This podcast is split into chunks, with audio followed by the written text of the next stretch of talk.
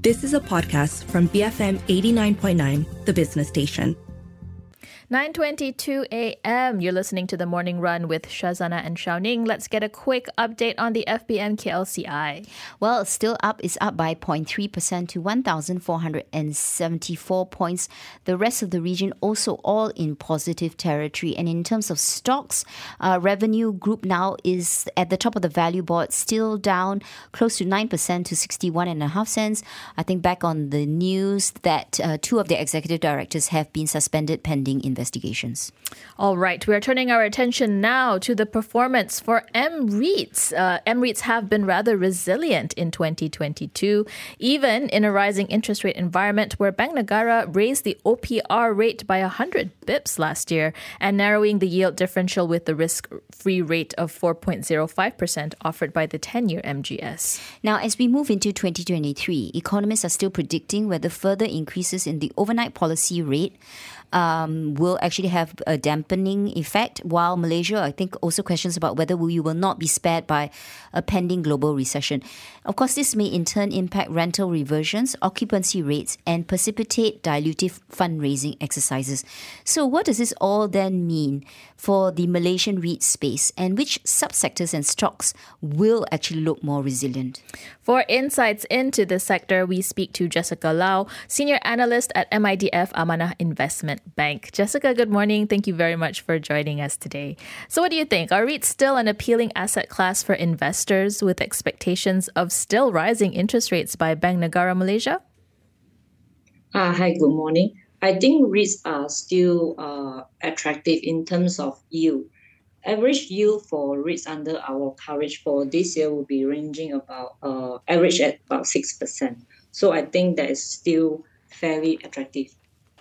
Okay, and uh, data from the National Property Information Centre, NAPIC, as of the end of June 2020, did show occupancy rates of around 78% for office space.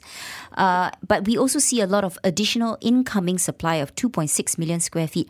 So, how are office REITs coping with all this, especially since some companies are still allowing their employees to work from home? Okay, with more incoming office supply, we see that office rate that will have to offer competitive rental rate to retain tenants. The priority of them would be maintaining the occupancy rate of the office building. And office rate, they will have to do more asset enhancement initiative on office building, such as doing renovation or upgrade the facilities of the building to maintain or improve the rentability of the property. But now we see that actually more companies have resumed working physically. This has helped due to the improved demand for office space. Yeah. Are we seeing MNCs uh, down trade to areas which have cheaper rentals? I think some MNC they will still prefer their, their office to locate at prime area in city center. This is for better corporate image. But I think some MNC they will relocate office to suburb of KL for cost concern However, availability of connecting infrastructure is important in making decision on relocation, such as availability of LRT or MRT. Now, the winner last year when it came to the uh, MREIT space was, of course, industrial sector. Are we still seeing strong demand for warehousing despite the fact that uh, e-commerce trend might have waned a bit? For industrial sector, I still expect stable demand for warehouse and also logistics space Despite e-commerce trend may wane a little bit as some people prefer to shop in physical store post lockdown, but I do think that e-commerce will still doing well and that will support demand for warehouse and also logistics space. And also, uh, industrial sector in Malaysia is expected to benefit from diversification of global supply chain. As more international companies, they are setting up supply chain facility inside the ASEAN area. That will support more investment in Malaysia industrial park and also warehousing development from foreign investors. What about retail REITs, Jessica? Do you expect private consumption in uh, Q1 23 to pick up due to the festivities um, and also due to expected goodies from Budget 2023? Will this have an effect on retail REITs? Typically, consumer consumption increases uh, due to festivities Hence, I think consumer consumption in first quarter this year will be stronger due to Chinese New Year shopping spree. And also ex- the expected goodies from budget 2023 in the light of cash handout may support consumer spending in first quarter. While the cash handout may be just a temporary boost, we see consumer spending to recover in this year because economy is reopening and also we have arrival of Chinese tourists uh, that will support the recovery of retail segment. I'm curious though, Jessica, when it comes to the gearing levels of the MREITs, what are they like? Uh, do you th- expect more equity fundraising um, despite the fact that we are seeing rising interest rates? For REITs under our coverage, the gearing level is ranging between 18% to 41%, with an average of 32%.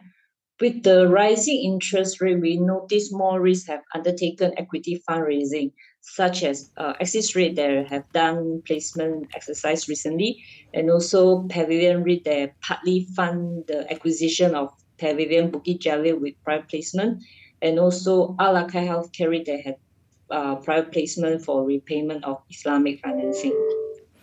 In the minute or so that we have, Jessica, which sectors within the REIT space are you most positive on, and what would be your top picks? I'm still positive on retail segment in 2023. This is due to recovery of, our local economy and also local consumer spending.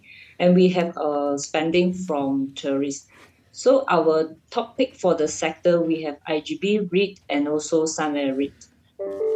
Jessica, thank you very much for speaking with us. That was Jessica Lau, Senior Analyst at MIDF Amanah Investment Bank, giving us her outlook for the REITs sector uh, here in Malaysia. Yeah, so her top picks are Sunway and IGB REIT. If you look at Bloomberg in terms of indicative yield, Sunway looking at giving you a 5.7%, and IGB, this is followed by, sorry, my eyesight's not that great, also at around 5% for the year. I think uh, the question is if interest rates go up, is the interest rate different? Differential between the risk-free rate and the yield too narrow to interest investors, I think we'll have to watch this space.